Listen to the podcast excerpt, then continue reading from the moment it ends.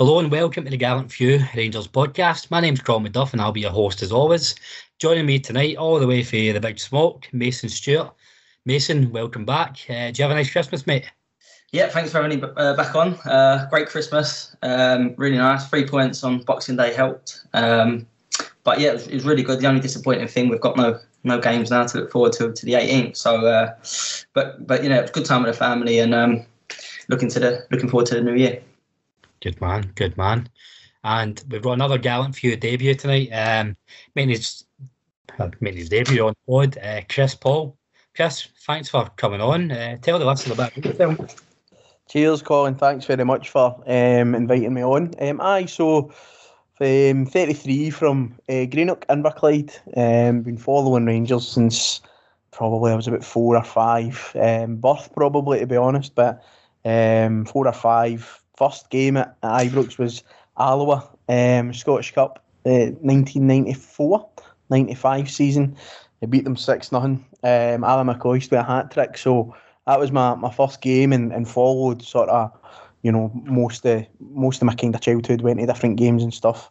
Um, and as I get into sort of teenage years and, and a bit older, obviously started going with your mates, your friends, family, or whatever um, been following home away in, in, in Europe for, for then really. Um, one of the founders of the um, Greenock Britannia Rangers Supporters Club. So um, that's our, our boss um, down in Inverclyde. Um, so I, it's um, it, it pretty much like everybody else that's probably listening to us. Um, it's a way of life, isn't it? It's following Rangers and supporting Rangers. So uh, if, if there's one thing I can talk about all day, it's Glasgow Rangers Football Club. So looking forward to being part of the been part of the podcast and, and talking about things today with Rangers. Happy days and brilliant to have you on as well. And another official Rangers day as well. Good to see you bringing the, the boys up in the, the right way. Oh, definitely. I mean, my actually had my my youngest. He's only two, but because my missus had to go Christmas shopping, I actually had to take my youngest along to the Dundee United game just before Christmas. So he's actually been to Ibrox already. But uh, my oldest, uh, he's twelve, and he's sort of ways home, away, Europe if he if he can. He's he's came to Porto with me and stuff, so uh, he follows us. Um, he follows alongside me in the footsteps, which is great. Good man, good man. Maybe once he gets into sight in the third year, he'll be on this podcast as well. maybe, maybe. So this should have been a, a football packed podcast. Uh, should have had huddles to talk about where the initial December fixtures, but the new restrictions have made good work of that thankfully we did get um, one game in um, Rangers 2 0 win over St Mirren. So we'll talk about that before we get into the old men shouting at clouds, F- SPFL bashing. Um, Mace, I'll come to you first. Um, you know, with with the lineup, uh, we, we went with a pretty strong forward thinking lineup. Um, I don't want to sound as if I'm saying this with hindsight, but going into this game, there was never any worries, and we made made good work of that, didn't we? Yeah, it was uh, very routine, uh, keeping the zero, as Van Bronckhorst likes to say. Um, but no, it was it was it was comfortable. I think it was just a case of them games of just getting the first goal. Once we get the first goal, it's a case of, of how many. Um, but it was it was very controlled, um, and we could have uh, see today 25 shots on top the, on goal, so we it could have been a lot more. But um, one thing I've noticed about Van Bronckhorst is the games are very very controlled. Instead of going to get three, four, and five, he's quite content in just in, in, in keeping a clean sheet. So um, no, some good performances um, and uh, another clean sheet and another three points. Chris Mason makes a good point there about um, just getting the three points and being comfortable. Um, it's a bit of a hard one because the the wee boy football fan in you, when you're 2 0 up early on or whatever, you want to go and pummel teams seven, eight, nine. Um, you want to you want the high scoring games, but for a manager, you want to preserve the preserve the energy. You know, just do the bare minimum, I suppose, and get over the line. Yeah, no, I agree, and I think one of the words you used there, Mason, was controlled, um, and I think that's pretty much what we've saw under Gio um, since he's came in. I think he's made some subtle tweaks to the team, some subtle tweaks to the formation. I think um, against St Mirren we saw Tavernier playing a wee bit inside, sort of fullback, inverted, um, and I think that at created chances for us. So I'm quite enjoying watching how Gio's sort of trying to you know make make those changes to benefit us. But the the most important thing, as you say, is keeping a zero, as Gio keeps talking about, and you know it's obviously something that that he's big on. Um, and I think, I mean, we, obviously made made jokes about it in uh, in my friendship group anyway about letting teams just have that first goal under Gerrard towards the end, you know, because that's the way it was. It was let give them that goal so we can start. Um, and we actually made a joke about it before the Ross County game at Ibrox, not knowing that it was actually going to happen as well. So I think I've been impressed with, without a doubt in terms of how he's been able to steady that very quickly. Um, obviously the Hibs game, the, the game at Hampden, which we don't want to talk about too much, but you know we were atrocious that day, and from come in and do what he's done is unbelievable. Um, and keeping the clean sheets as we know it's going to win his games. You know it was crucial for his last year um, in, in the league as we, as we went towards it. In games like you know Boxing Day against St Mirren, you know it's, you just need to do what you need to do. As you say, Mason, taking that. I think when you get that first goal, I was I was quite confident we would go on and maybe get maybe get a couple more. Um, if you're going to have a slight criticism, it might be trying to go for three or four, but see at the end of the day, winning two and a nothings, you know, it's ideal. So I'm happy with that. And St Mirren, as we saw on the Wednesday night um, against them, they're stuffy you know, and they can be difficult to break down. So, not overall, I was quite happy with it, and again, I was quite happy with, with, with you know seeing Scott Wright coming on and doing doing well. I think he'll do well under because it's a bit of a different system. So, so far so good, and we go into the uh, go into the winter break looking good. Just that man there, Scott Wright. Then um, it's good a point as any to talk about him. Mason, I'll come to you first. Um, Scott Wright, it's a bit a weird one for me because I, I think he's well, that there's bags of potential there, and he's still very much as a prospect. I do see him featuring in the first team, so it's Billy and Nathan Patterson is good enough to uh, be in the first team, and he's on there in merit. But he's going to go a lot further. Um, I was delighted to see him get that start. Um, I think with Gio's system, Gio really likes wide, wide wingers instead of this like inverted tens or whatever Gerrard used to call it. Um, so I think there will be game time for him there. Um, great to see him pop up with a goal as well. Yeah, I thought yeah, I thought he had a really good game um, Saturday. I've, I've since Van Bronckhorst has come in, I've really wanted to see Wright play. Just because you say because we play with high and wide proper wingers, um, something we never done under Gerrard. So uh, I was a bit surprised actually when we signed him for that reason because I watched him uh, against us for, for Aberdeen and I, he, he is a proper winger. And then when we signed him, I thought, why is you know, why, why are we getting a player that, that we don't play like that? So I was a bit um, bit surprised. I think he's, he's, he's got to really kick on now. I think um, we're going to come to talk about transfers a bit later, but I would like to see us go and buy a, right winger. Um, but look, it's a great chance for, for Scott Wright. I thought he done really well when he come on against Dundee United um, week before. Um, he, he, probably changed the game for us because uh, I thought he'd give us uh, something that Kent weren't doing on the day. Um, but um, no, Scott Wright's got to got to hold down that, that place and at least fight, fight for it. Um, one thing I've not been a fan of is Hagi playing there because I just he's not a winger. Um, um, so yeah, Scott Scott Wright's got to got to kick on. Aye, and I think uh, Van Bronckhorst must know that about Hagi, where um, he's not got the he's not got the pace to play out wide either, especially in that formation, and he just doesn't look comfortable. Even Hagi's uh, press conference a few weeks ago, he, it was almost like it wasn't much of a hint. He was labouring the point. He's just like, oh, he's he's won a shot in uh, an inside in the number ten role, but it's just unfortunate for him that um, one of the standouts of the season, Joe Aribo, is winning that number ten role. But I think um, you know it's it may actually help Hagi in a way if we do get somebody who can go into that wide right. So we've got Wright Sakala potentially uh, somebody coming in in January. Um, we'll get to that later, but it might just let Hagi focus on being one of the number 10 options, um, whether that's coming off for Joe Aribo or when we're resting him or even pushing Aribo for for his place. I just on the the Hagi bit, can I come can I come in there on the, the Hagi bit? Go for it. Um, I think we we right what, what Wright's problem is, and I agree with you, Mason, hundred percent. When we signed him, I was thinking it doesn't fit with what we play because we're always, you know, nine times out of ten um, at, in Scotland we're playing against that block. But obviously, where you're not getting the space in behind, and I think that's probably what, what Jordan Jones' issue was amongst maybe other issues as well. But I think, you know, it just wasn't fitting for him in terms of the system. And I always felt Wright had different parts to his game that he could bring in. I think we're obviously seeing that now. So I'm hopeful um, that, that he can take it on because, as you say, he changed the game against Dundee United and obviously had a really good game there. It's just about hopefully trying to kick on. But I think under Gio's system, where if we are going to start seeing the fullbacks a wee bit more inverted as well, it's going to open up a bit of space naturally for a winger. So I'm looking forward to seeing how, how Wright fits into the system. But certainly, if I was Scott Wright, I would be feeling a lot better under Gio than I was under Gerrard. although Gerrard signed him. I think he's certainly going to be feeling that he's going to get more game time because it certainly looks like that for for the stands anyway. But so far so good. And, and, and on the point of Hagi, I Hagi get uh, man of match in the Dundee United game. I've no idea how, we got that. Um, but out wide right, it just doesn't work for him. But as we saw, as you say, and and that wee hole in the middle, he's he's, he's dangerous and he can create chances. So, aye, um, looking forward to seeing to seeing Wright as I say in, in that winger role. So, Scott Wright made it one 0 up. Um, good.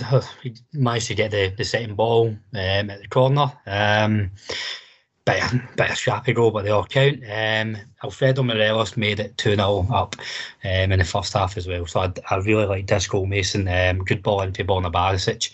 Morelos gets in the end it, and um, keeper saves it, but it's just not quite like the the goal against Dundee a few weeks ago, but Morelos is just sharp on it, gets the rebound. But it, in terms of comparing it to the Dundee goal, um, it was just determined to get there, and he's just bulldozing onto that ball.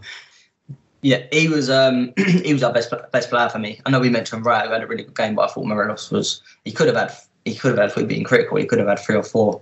Um, but one thing I, I, think last time I was on the pod, I said Morelos needs to. It was after the Hearts game. I said Morelos needs to kick on and find find the level. And to be honest with you, I think he's getting. He's. He, I, I, think there's a little bit left, but he's getting there. Um, and yeah, he's just so determined to score score the goal. But what a ball from Barisic! That's something we haven't seen from him actually the last. Probably since uh, Gio's come in, I think he's been a lot better. But I think the whole team has. Um, but Barisic, once he gets a yard of space, he's he's the best at best at that. It's a great ball and um, good good save to be fair from Alnwick. But uh, Morelos smashes it in. Um, and then and then it's game over. Um, but no, I've been really really impressed with Morelos under Van Bronckhorst, and his, his stats uh, speak for himself since he's come in. I think he's. I agree. I think he's been brilliant. Like just in terms of, it's just a different player. Like it just looks totally different. I think he's maybe been asked to play a, a different role, to be honest. But um, even looking at him, um, and it's sometimes hard to see it when you're actually at the games, but I think looking at the pictures for the weekend, uh, for the Boxing Day game, sorry, um, he looks trimmer as well. He looks sharper. You know, he just he looks as if he's lost a wee bit, um, which hopefully he's not put on over Christmas. But hopefully he's, you know, he looks sharper and he looks he looks fitter. And I think he's he's been asked. I think Gio made that quite clear actually. He will play as a striker. He will be your striker. Um, and I think that's pretty obvious for what we saw. Um, and he, he absolutely smashed that ball in the back of the net, didn't he? He could, have, he could have tapped it in, but I think he, he got the frustration out. And as you say, his numbers for, for Gio's come in has been great. And and I, I was kind of touching on this with um, one of my mates, and I was saying, you know, if we're going to get the, the sort of third of the season where Morelos is unbelievable from now till the end of March, it's a league, you know, wrapped up. Yeah. Because if we can get that off him, which we know he's got it in a locker to, to provide it and deliver it, if he does that, then it's it's game over for everybody because he really he really is he makes points can, he can win your games and stuff. So aye, it's been good to see the the wee fella because he's obviously a fan's favourite, you know, and he's got a lot of people. Fans are right behind him. Um, but but he was well out of shape the first half of the season, and he was miles off it, um, miles off it. But he's he's he's he's done well to turn it around and hopefully, you know, that's that's a sign of things to come as well. I think it probably helps that, that Gio, Roy Makaay, and that can speak obviously fluent Spanish. I think that would probably would probably help with him as well. So, no, so far so good with, with Morelos, and, and hopefully he keeps going. We, what you mentioned there about Morelos being miles off it, for me, it wasn't just physically. I think um, it's a double edged sword when Alfie's no feeling it, he's not feeling up to it, he's fucking woeful, and he's the biggest enigma ever. But when you get him in the right frame of mind, everything else falls in. So I dare say, getting him in the right frame of mind, gets his fits and stuff, he gets his determination, he gets his performance levels, and Gio's managed to find that. It might have just been, as you say, Alfie always has this tremendous third of a season. It might have just been fall in the in November, December this time out, or been something as Gio's done. Either way, I'm all for it. Um, but he's you can tell he, he's game for it, and he's uh, that that's the Morelos we love. Um, when when he falls away for that, and he's just kind of picking his and waiting for half time he don't turn his Haribo. That's when um, he can be very frustrating, just because you know when he's on his game how much he can give to the team. Yeah, just on that though, we'll pick out Morelos because I think he's the easy one, and I agree with everything you both said there. But I think the whole well, yeah, the whole team's been like that. You look at McGregor now and as well, and I think it was um, the double the double save was it was it I can't remember if it was Hearts or, or it might have been the Dundee game uh, after that. But he weren't making them saves before. As you said, we were conceding the first goal, so I think it goes through the, the whole team. I think um, I think it, I think looking at it now, I think Gio coming in, it's, it's, it's, it's a new voice, fresh ideas, and I think it's helped everyone. Um, and I, I, don't think if Gerrard was, was still here in December, we win every game. I just way we were playing, I, I, I didn't see that happening. I think um, I think ninety nine percent of Rangers fans could see the the first third of the season that something something had to spark in this team, something had to re-energise it. And I, I, for one, I like I compare it to last season where I thought it was going to be the Motherwell game or, or like a single game where a good performance goes in. Turns out it was a change of manager, um, something as drastic as that, but it's happened anyway. And uh, you're right, Mason. We found that spark and the big thing is now it just continues on at the end of the season. So in the second half, and I don't think we'll go through every um, single chance because Mason, you said we had about 25 shots on goal. Um, I think we, t- I think Paul touched on uh, on last week's pod that you know it's good to see we're creating these chances um, again. Um, Chris, will come to you for this. Uh, is it you know, I suppose there's two two ways of looking at it. Yes, we are creating the chances, but we're not taking them as of yet, or is it just good that we're creating the chances again? We're starting to get the goals, and this flurry of goals will, will start coming. Aye, I think you know, I think we need to be relatively patient with the fact that it's a new manager and a new setup.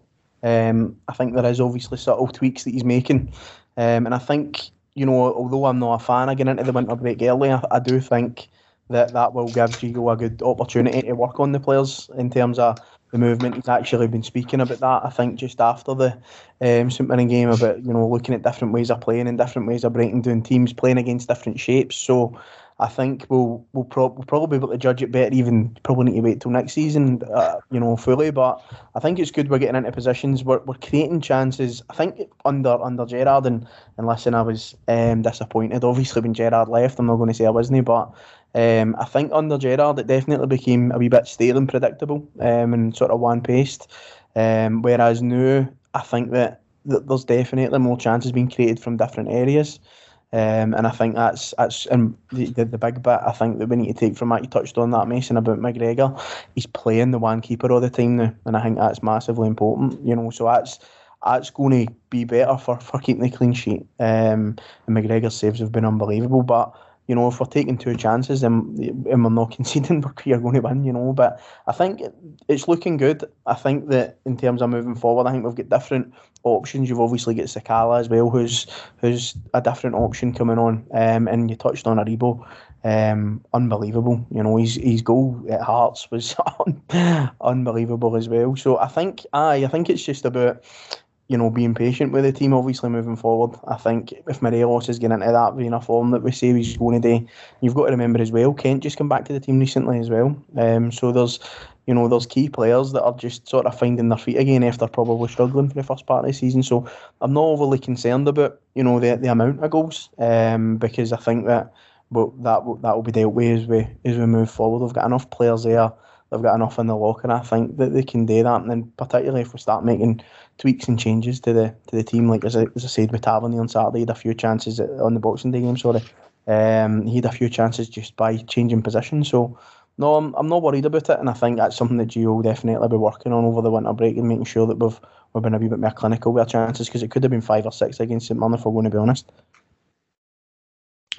So speaking about this infamous winter break, um, Mason, uh, I know you're based down south and you, you will still watch uh, tentatively up here for Rangers, but in case you don't know, we do things after elbow up here. Um, when it comes to organising football, um, how we run our game. Um, it's a very self-loathing country up here, uh, Bonnie, Scotland. So uh, the winter break in general comes um, about four weeks before the worst part of winter comes. Um, makes total sense. But um, decision was made with the Scottish government to only allow 500 fans into the football games, and the SPFL went to the board. Uh, sorry, went to the member clubs, and they take a 10 to 2 vote that we should bring forward the winter break. So What's, what's your thoughts on that? Um, as both a Rangers fan and kind of uh, an Englishman looking in. Um, well, obviously, Rangers, he's gutted because we, we're playing as we've just gone through the pick through the, the game there. Every, everyone's hitting form at the right time, so we're going away to probably arguably the two toughest away games in really good shape. Uh, we haven't got too many injuries. Um, we, we, we, everyone's not fit, as you keep reading in the media that we're, you know, with everyone's fit. We have still got a few players out, um, but we're going I had no doubt that we would have gone there, fans or no fans, that we'd have gone and got six points. Um, and I think that for us is the most frustrating thing. Um, whereas the other side of the city are, are struggling with injuries and um, COVID outbreak, and and it's just the timing for me stinks a little bit. I've got to be honest. Um, but I just can't understand, as you said, like down here, um, everyone's everyone's all my mates have said I'm I'm based in Essex, a place in Essex where everyone's West Ham, and um, my fiance and her family and my mates are all West Ham, and they're all they, they was all at um, the London Stadium on Boxing Day. Um, before they left, you know, I'm talking to them and they're watching the the St Mirren, uh, the St Johnstone game on Sky against uh, against them, and and and uh, you know there was no one there, so they're saying, "What's happening? Was it why is there a stadium shut?" And you know, we're all going and and and there's what sixty thousand there. So and it's England's a, a, bigger country. It's just honestly, I can't get my head around it. Um, it, it, none of it makes sense. Um, you know, we were saying what the Louden or, or other pubs are going to be full to watch the game, but outdoors, you know, you're not. You know, it's, it's, it's it, honestly it's crazy and uh, it stinks a little bit if I've got to be honest. And then Doncaster did say as well um, that uh, there's no, you know, we get all, as you said about the weather. The weather's just going to get worse. Do you know what I mean? So, and there's no, there's no um, fixtures space left. You know, to, to play it. It's honestly, it, I can't, I can't get my around it. And then another one was to put the put the old firm game on a Wednesday night. you know, who, who, thinks these things up? I, I, can't understand it at all, to be honest with you. Uh, just on that old firm game, um, Police Scotland must have been having a great time reading that announcement, but that's um, uh, the announcement came, the, or not the announcement, but they're, they're saying, giving caution that we might not even have fans back in for the Old Firm game. And I made the point last week that I totally get like to prioritise having fans in the stadium for these games because it's a fan sport. But where you can't guarantee in three weeks' time that we will, will be in, we may as well just play the games and I don't hate to say I told you so to Graham Campbell last week, but I do. Aye, I think it's. I mean, for for me, just you knew it was coming. Um, you know, you, you knew that we were obviously talking about what was going to happen. You knew something was going to change um, based on the noises that you were you were hearing. Um, from a Rangers perspective, um, it's not good timing for us. You know, we were happy to continue on and, and, and play the games. Um, from a personal perspective, you know, I was I was meant to be going to the, the Aberdeen game.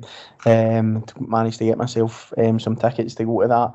Um, was planning a great wee day out, just similar to what your mates were doing, Mason, on Boxing Day. You know, was planning that for, for what was happening, and it just obviously been taken away. So, from a personal point of view, it was a sore one. But I just think it, it doesn't make sense for me because the reality is these cases and whatever else without getting into the whole COVID thing.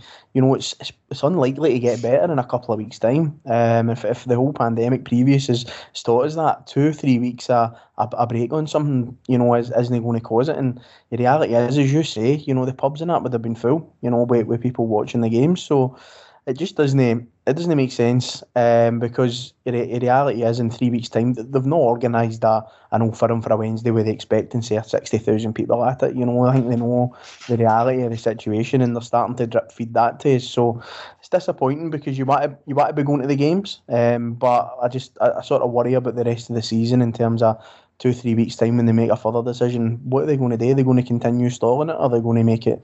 Are they going to play it? Um, I mean, I, there's this myth that kicks about that that Rangers are only good behind closed doors. I mean, we we have we've been amazing this season at different points. We've, we've only been beat once, you know, in, in the league. So as a bit of a myth that, that we, we don't do well in front of a crowd. But, you know, it's it's just frustrating. Um, and I just worry about the, the further decisions. And it certainly, you know, in terms of uh, Celtic, it, it suits them down to a, a T.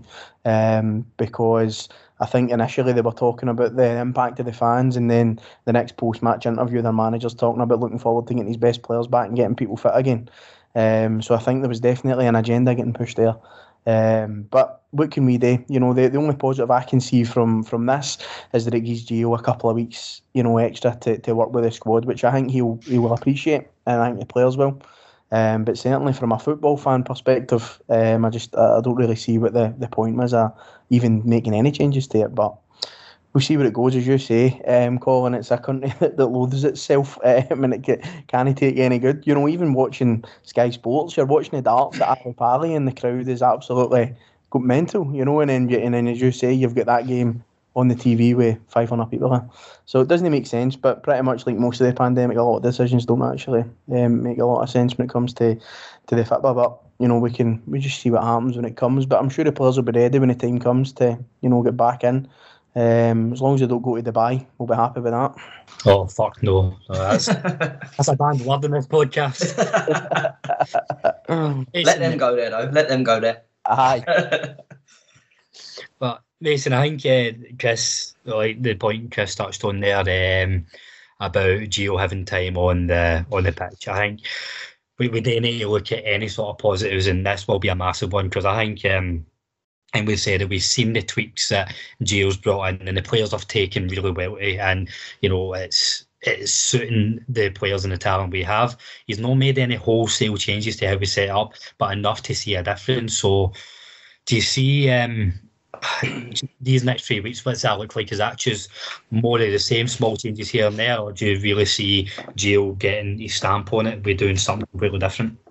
Um, I think I think look, we've got to take the positives out. At, at the same time, I said um, a few weeks ago that we'd be more than four points clear by the time we played them, and we are with six points now. So pressure's all on them chasing. You know what I mean? So for us, uh, we can hopefully get Helander uh, fit as well. It gives us more time. I know Bassey's been been brilliant at centre half, but in my opinion, um, I said previously, Helander for me is the best centre centre back at the club. So I think it's really important going into them games that we have him um, as well. So think that would be a big positive for us. And, and yeah, it gives Van Bronckhorst, well, how many days has he had on the training ground? I think we had eight days between the Dundee United game to St Mirren. Um, I think that's the longest he would have had with the players to, to be on the training ground. So it's, yeah, it's perfect timing for him to go in. And um, yeah, I don't I don't expect us to be any different. Uh, maybe a couple of things are, um, a little bit different, but it also gives players that have not had a, a lot of game time, um, your Bacunas, Lundstrams, um, that we're going to need. We're going to need players because uh, we're going to pick up more injuries and suspensions. But to, for him to have a look at them in training as well and think, right, he's at it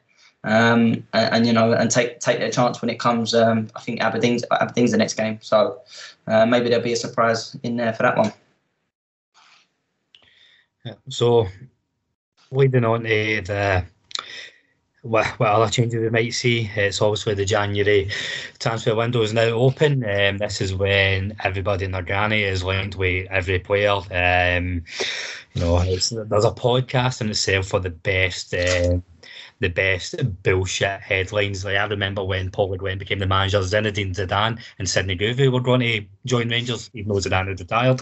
Um, but that's for a later date. Um, Chris, I'll, I'll come to you first. So um, before we look at the the transfers that could potentially come in, we've got a lot of talent on this Rangers side. So out with Brandon Barker, who are you most fear of losing this we can't be losing Barker, no chance. Uh, I, I, think the fear, the fear one for me is definitely Aribo. Um, I think if you know we, we can't lose him, I don't think. I think he would be too hard to, to replace. There isn't anybody I, I think that, that can. I know we're talking about Hagi maybe filling in that ten position, but I don't think he does it as well as Aribo, you know, if we're going to be honest. And particularly this season, Aribo's took his game up a level. I mean, realistic to understand that Aribo probably does want to go down to the Premier League and try it out. Um, you know, he's obviously came up here um, to, to accelerate his development and do well, and, and he's, he's done amazing. I mean, to, to look at him for when he came in the door to now, it's a different player altogether. So I would be surprised if there was any interest for, for Aribo from elsewhere. Um, but I really don't want to lose him in January. I think he's, he's crucial um, to, to what we do. Um, and hopefully he wants to stay and, and see the season out. But you know, reality is every player in football's get a price. Um, I was probably said out with Aribo. Um, I think probably teams will be interested in Kamara if you read, you know, some of the the, the press um, links and stuff. And again, if, if anything, we've saw under Gio, that's his go-to man for that defensive mid role. So I think Kamara would be would certainly be a loss. But you know, if you had Ryan Jack fit, um, which obviously is, is, is not always the case, um, I was actually talking about this today. You, you wouldn't actually be as gutted with Kamara going because you would have somebody else there, but you know that's not the case. So I think those two, but the, the, the name that keeps you know flying up as a potential you know link is this obviously Nathan Patterson one to to potentially Everton. Um, so I, I would I've got a lot of you know admiration for Patterson. He's a cracking player. I think he's going to do well in his career, but I just can't see him kind of get taken to away for that right back slot. So I think if, if we get, you know, people are talking 12 to 15 million, if you're talking about that coming in, um, then you know that Tav's probably going to still be a right back anyway. So you couldn't blame him. But I think those three are probably the ones um, that, that would probably be the bigger names. But I do think under the radar, Gio will probably looking to try and get rid of a few, get them off the wage bill and maybe look to make a few moves himself. Um, but certainly hanging on to Aribo for me is massive. Just on Aribo, I think if Aribo was to see out the next six months and perform the way he has performed, he'd, he should get um, Player of the Year up here. How Rangers get to 56. That's exactly the player model that we want to see. Bring somebody in cheap, fill a talent, and get, you know, didn't pay too much for him. It was just a compensation fee, a wee bit more on wages, but see the he's a role model for how we want to develop players because he's a completely different talent for what we signed and then he'll get a big money move. That's um, a it's brilliant for Rangers. Um, because we brought impact to it, we've got we've got our money's worth and, and more, and then we get a money we get a sell on a decent sell on fee, but also shows players like out with Scotland and England and and abroad that you know Rangers is a club that you can come to and get a big move. And we need to be realistic. That's that has to be a big selling point. Uh, I just hope it doesn't fucking happen in December, uh, January. Sorry. Um, if you can see it to to the summer, then perfect. Uh, fairy tale story in terms of signing. Mason, we were talking. This was mentioned about Nathan Patterson there, and it is such a hard one because it's I'm in the camp that he, he, he doesn't get anywhere near uh, James Tavernier right now. Um, I'm not to say he won't develop into a better player. I think he will eventually. Won't much better than James Tavernier, um, but he's just not there right now. In terms of him going going down to Everton, um, we're looking at it from a Rangers Rangers fans' point of view. For the English clubs uh, and Nathan Patterson himself, like did does he get a game for Everton right now? Um, do is that a is that a good move if you're an Everton fan? Well, I used to be a fan of. Uh, I think Seamus Coleman was was a, always a solid right back for Everton, but I watched him couple of weeks ago um, against. I watched Everton. To be fair, they're, they're, not not in great nick at the minute, but watched him against Palace, and like, he had an absolute man. I think he's done. Uh, I've got no doubt that if Patterson goes down, I think I think it's probably a good move for him in terms of I think he gets more game time in front of Coleman than he does in front of Tavernier.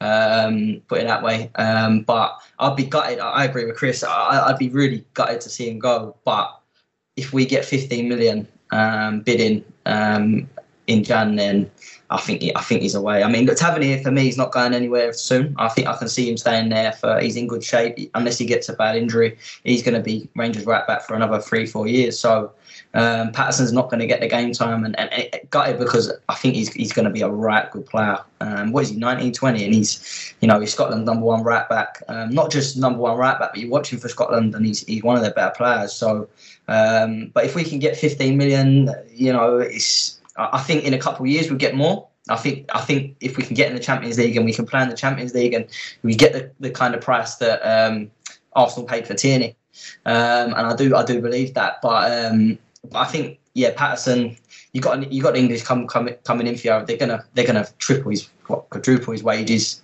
um, and he's probably guaranteed more game, game time at Everton, which which is mad. But how you know I had this debate with my dad and my granddad today. How can you take Tavernier out of out of our side? You know the numbers he gets weak. You know, and I know defensively he, he, he does you know make up some some mistakes, but since uh, Van Bronckhorst is coming off, he's, he looks more settled. As you said, Chris Elliott coming inside right. If we play with a proper winger, um, that could be another um, you know another position for him to go and play. So um, if I was to lose anyone, and I, I, I think someone will go this window.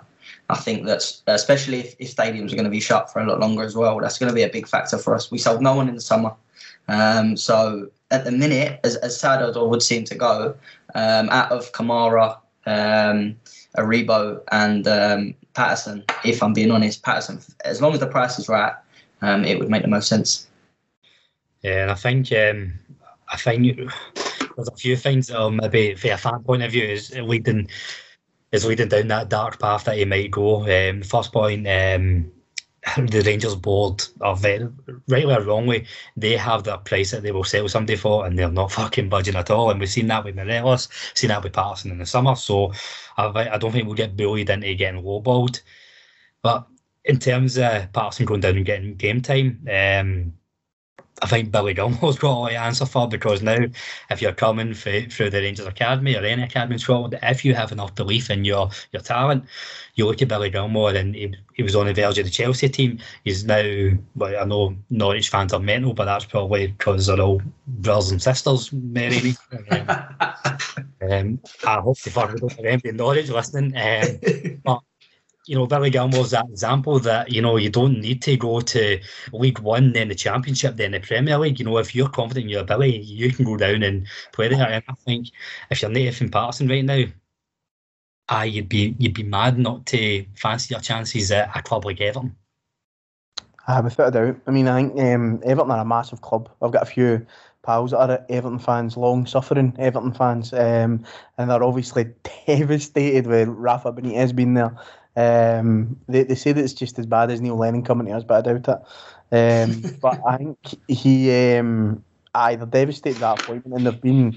I've watched them as well, Mason at times, and they've they've been poor um, at points. But then at different points, actually, they started off all right.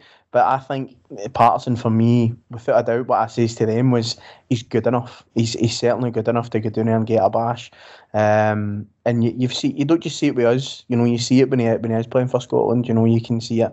Um, and I just think he needs that opportunity. He needs to be playing games. Um, and I think I think you saw even with Gio. I think Gio's obviously saw the talent and he's tried to bring him on at like right wing and that at different points, obviously, to try and see if there's a way you can shoehorn him in. And the, ta- his biggest issue at Rangers is nothing to do with his ability. It's just the fact that it's the captain Tavernier that's that's ahead of him.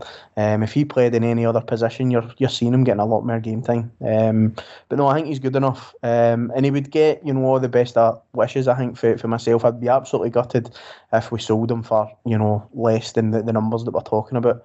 Um, and I would be gutted if we never put a sale on Fionn because I think he's he's definitely at levels. I think um, Patterson. Um, but we'll, we'll, we'll see obviously how it goes and how it um, goes in January. But I do agree with Mason. I think somebody will go um, in January just as long as it's not Rebo. Well, the one, the one as well is is uh, with not not, is Goldson. He's he can sign for for, for nothing, can't he? For for clubs uh, in the next couple of days. So uh, it'd be one that um, you know, if, if someone comes in um, two, two, three million, what do we do there? Do you know what I mean? We've got a lot of people would say, oh no, we need to keep him to win the league, but if if, if we get that kind of money coming three million pound and we can go and replace him, then you know that could be another one to watch uh, this window. I think it would be. I, I just think in, it, terms of the, we, we saw with Goldson for for Gios came back in, um, maybe Goldson you know, pre Gio, you would be thinking, where is his head at? Um, but certainly, he looks a lot more focused just now. Um, I would I would be concerned if we sold him to be honest in January because it's it unsettles you know potentially what we've got. Um, and we're, we're scrapping just now for defend a centre back, but we would need to replace him obviously. But it'll be interesting. It's a good point though to see what he does with his contract now because obviously it's been rumbling on. Um, probably won't get resolved anytime soon. Um, but I, I think it'd be interesting to see if what, what Rangers do if they do get a bid in though, as you say for a couple of million, two, three million. What Gio thinks, obviously. Um, but Goldson, he's another one that can kind of split the fans at different points, can't he? Um, some of his decisions is baffling sometimes, but he really is. I think the rock in that in that defence when he's on his game.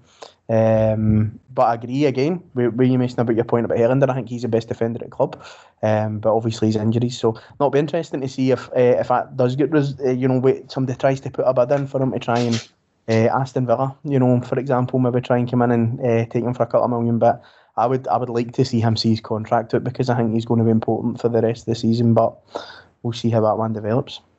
I can't believe none of these are comfortable with Bassey and Simpson starting at centre half. At I think he's an absolute complete pessimist. Um, I've made my feelings known, but uh, the more serious note, um, that coming on to the, the two names that we were going to talk about um, potential coming in, one is a centre half, um, John Souttar. So uh, Mason, you actually brought him up um, uh, on a pod a couple of weeks ago, and I think I think my issue with John Souttar right now is he doesn't get in ahead of Goldson, Helander, or Balogun. But I think we need to be a bit more pragmatic right now because Goldson may go, Helander and Balogun may be cause a concern for injury. So I think it's take upon and go for John Souttar, who I do think is a is a decent centre half at this level. It's just not better than what we have. So do we go for a, a John Souttar or do we look to bring Katic back? Um, where are you sitting with this? Um, I'm actually a fan of, of Souttar. I know uh, yourself and, and Graham was on uh, a couple of weeks ago uh, wasn't wasn't too too keen, but I think he's um, he's, he's he's actually really good with his ball at his feet, which is something you don't say about a Scottish centre half. Um, and, and he's good in the air. I, I, think for the money that it would take to get John Souttar, um, and you've just said there, with Simpson and Bassey uh, at the minute as cover. Now, uh, Bassey's been brilliant. Um, he, he, might be a centre half for years to come. The way he's performed, you know, he's still young, he's strong, he's good in the air, um, and he's, he's got a really good left foot. And I think that's actually what, what what's good for us at the minute is we've got well when Helander comes back he plays on the left hand side, but you've got Goldson who can hit balls that way, and he's really good at it. And you can Bassey who, who can play out quick with his left foot as well. Um, but I think John Souttar would suit would suit us, um, and for the money it would cost, Scottish as well. If we get in the Champions League, we're going to need more Scottish-based players. Um, I think it's a no-brainer. If we can shift Jack Simpson um, uh, this window, I would go and get John John Souttar. Yeah, definitely. Chris, I think um, for me, I'd be more than comfortable with a Helander Souttar partnership, for example, um, with Gandhi Helander's fitness. Um, but I don't know, is it a case that you need a Souttar and a, a first name in the team sheet centre half if Goldson goes? Uh, it would be interesting to see if I, I would like to go for Souttar, to be honest. I think for loads of points with the Scottish link, obviously. Um, and he's in terms of trying to get him in, in that Champions League squad, we're going to need players that, that, that obviously have been through um, Scottish teams. But I watch him for Hearts. You know, I don't watch Hearts all the time, um, but I watch him for Hearts, and sometimes he looks really, really good, really, really composed, and other times he gets kind of caught, you know, and uh, a wee bit ball watching, maybe not to the levels of Ryan Porteous does, but certainly kind of gets caught, you know, maybe watching the ball. Um, so I think there's there's obviously he's not a complete package, you know, but I think um, I would take him still. I think if especially on on the cheap um, on free transfers or whatever, I think that would be a good shout. Um, my only worry with Souttar is, is his injuries, is, is the kind of injury history. Um, and it's been big injuries, isn't it? It's been ones that's kept him out for a bit and reoccurring ones. So I think that would probably be the big question mark over over Souttar. But you know, like we say, it's not as if you're going to be going out and spending you know your four or five million or whatever to try and bring him in bit of a no-brainer for me. Um, I think the best Rangers teams that we've watched, you know, under Walter Smith, and um, they, have always picked up the, the, the, sort of best of the rest players in the rest of the league to, to kind of bulk up the squad, and um, I think that would be a smart move if, if we went for them. Um, whether or not that's your sort of number one, number two centre half, I'm not sure. Um, but certainly we should be. I'd imagine we'll be we'll be doing planning for Goldson leaving um, now, and if Souttar's that that plan, Souttar and Helander for me sounds all right. To be honest, Souttar and Simpson, no, no so much. no, it's not Simpson bashing, but certainly he he's not got it. Um, to, to make the grade at Rangers. I think we've saw that um, in a number of occasions. Um, but I would be happy with happy with Souttar. With Souttar, it's only fair to call it. He's still relatively young for a centre half as well. He's twenty five, and um, and I think yeah, you've kind of sold it there, Chris, by mentioning his injury. It's the most Rangers thing in the world to sign an injury prone player. It's just written in the stats. It goes hand in hand with the red, white, and blue. So no doubt he'll be here in January now. That you mentioned that. um, so, other, other name um, we'll come on to before we wrap up. Um, I'll be honest. Mason, I, I, don't know too much about this guy other than the hype that's been that I've heard about with media and other Rangers podcasts. Um, the boy looks like somebody you'd sign on football manager. He's got a cracking Barnet. PSG wonder kid, Xavi Simon. Yeah, I'll I'll be honest. I've I've uh, I've never seen him. Um, I can't say I've watched a lot of um, PSG youth, but um, yeah, he's, he's got a lot of pedigree. Um, there's some big clubs after him as well. Um, I think it would be to get him, it would be exciting. Um, but I don't know what kind of wages he'd want, and uh, would it be a loan or, you know, I'm, I'm not too sure. But um, if he does come in, then it'd be interesting because I think he is a number ten. Um, unless I, I, I, think I read he was, he was a number ten, so that would be interesting in terms of Aribo and and how that would kind of does Aribo go back to the eight or you know what what happens there. But um, yeah, it's, it's, to me, it's actually quite exciting from someone, um, you know, from a different market. I think uh, Van Bronckhorst will be looking. I don't think he'll be looking down south at all. To be honest, I think um, Holland and, and, and Denmark are going to be two two places that that, um, that Van Bronckhorst will be looking in. So it is exciting. But yeah, Xavi Simons, uh, I can't give you a lowdown on on him. To be honest, I think what what's interesting about this is most of the reports um, have came from foreign papers or foreign news outlets, so primarily the French and Dutch. Um, so it makes you think there might be something to that there is interest. But going back to the the Rangers shortlist of players, they plan for every possible eventuality, and this shortlist of players should be 120 uh, players deep. So if Rangers have initiated contact, that could be as much as how much of his wages. Oh, fuck, never mind. That's contact. um, just, uh, I think if anything, realistically, it might be alone would maybe get him for six months, just with the, the kind of hype around this guy and the clubs that are interested in him. Um, do you know much about him? No, I don't um, personally. Um, but when I had obviously spoke with my son when we were getting linked to him, he told me he was a wonder kid on uh, FIFA Football Manager. So that's it. He's, he's, he's going to be the next Freddy Adu. But I think um, I I don't know much about the boy to be honest, but. I do. I agree um, with Mason. I think we'll be seeing different markets getting explored under Gio, and I'm all for that because um, he'll be trying to kind of dip into, and the boy's Dutch, isn't he? If I'm right, yeah. the, the, the boy. Um, so we've obviously got a wee bit of a link there, um, which might put us ahead. Gio's probably as soon as he, the the contact was made about the job, he's probably get plans in his head right away about first and foremost the squad that's there, but who can I bring in? Um, so I wouldn't be surprised if he's been been making moves already, you know, behind the scenes to try and see what's happening.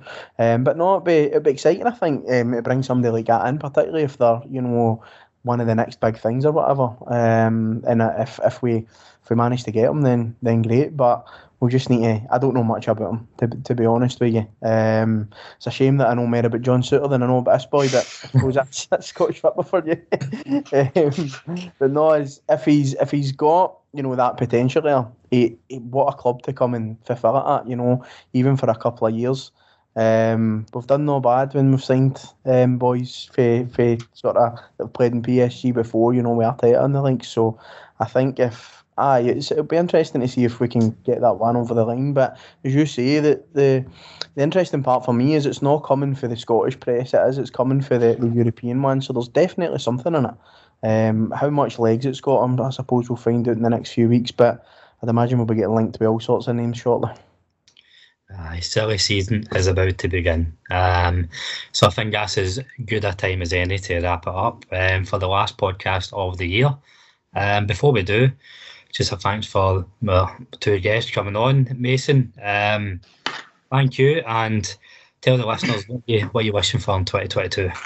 56. Uh, easy, 56. And, and actually, a Hampden, a Hampden final win would be nice as well, because I can't remember the last time. I was young. um, but no, yeah, thanks for having me on again, Colin, and uh, nice to meet you, Chris. Um, great input, and I uh, hope everyone has a really good new year. Chris, a solid debut, as Mason said. Thanks very much for coming on. Any well wishes for 2022? I just say no thanks guys. Cheers for the um, chance to come on talk about Rangers. We enjoyed it. Mixing up the the sort of festive period's been good to come on and chat about it. Um, for myself, no, same. Just Rangers doing what Rangers do. Hopefully, starting to kick on in the, the January after we come back. Hopefully, get the crowds back in. You know, it's massive, massive going to Ibrox. You know, every couple of weeks and getting to those away days, away days when you get the tickets in. So, uh, it's, it's huge. You know, and for that to be taken away, I hope that's not the case moving forward. So, onwards and upwards in the next year. But aye, cheers for, for letting us on, guys.